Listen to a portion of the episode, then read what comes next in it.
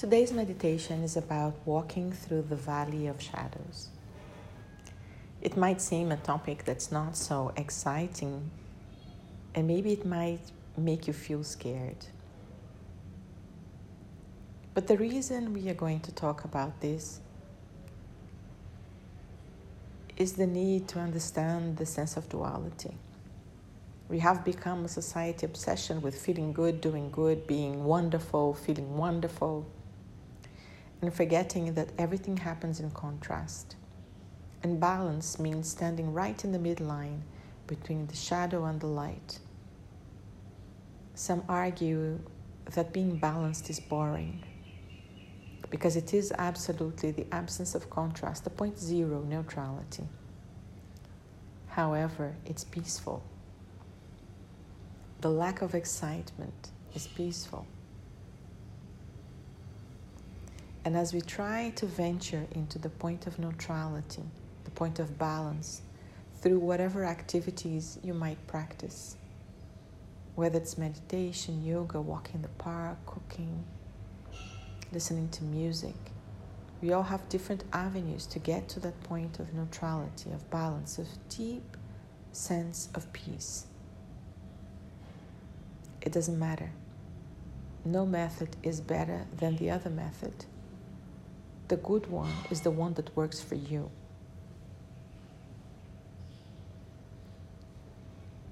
What do you feel when I say, let's walk through the valley of shadows?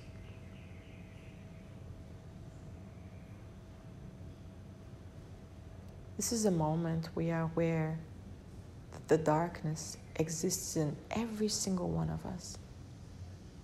And your darkness is as great as your light. So if you are constantly in love, obsessing, chasing your light, it might be an easier avenue to accept your darkness, to tame your demons, to befriend your evil. That's the quickest way to expand your light, to stop hiding, to stop pretending, to be nice, blunt, and honest about aspects of you that you need to tend to with compassion, leaving hatred, self judgment behind.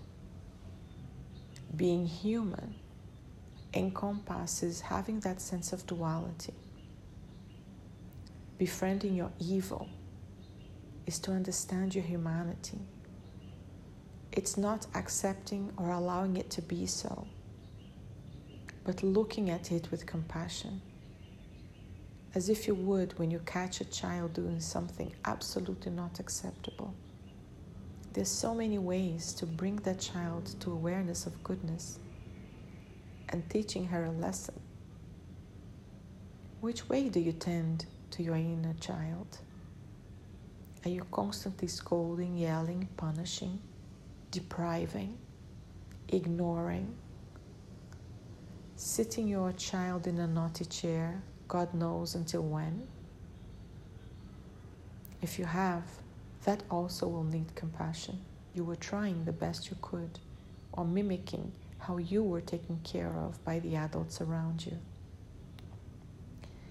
The beauty of growing up is having the capacity to be your own voice of authority, to tend to your needs in a way that only you know what's best, what you need to hear, where you need to be touched. It's time. It's time we sit with our demons without rejecting or fearing them, just as you would with a tricky child Keep candies in your pocket.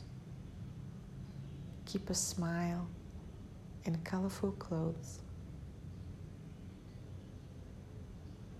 Don't forget the cloak of the magician, the rabbit and the hat.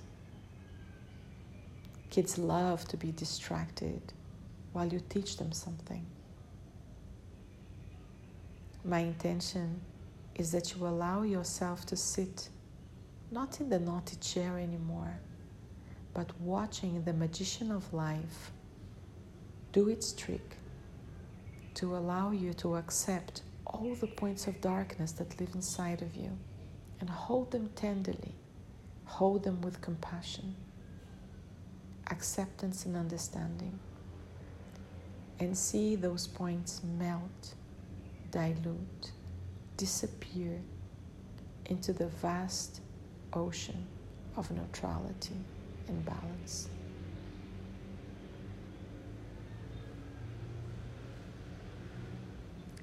Thank you for practicing with me. Thank you for listening.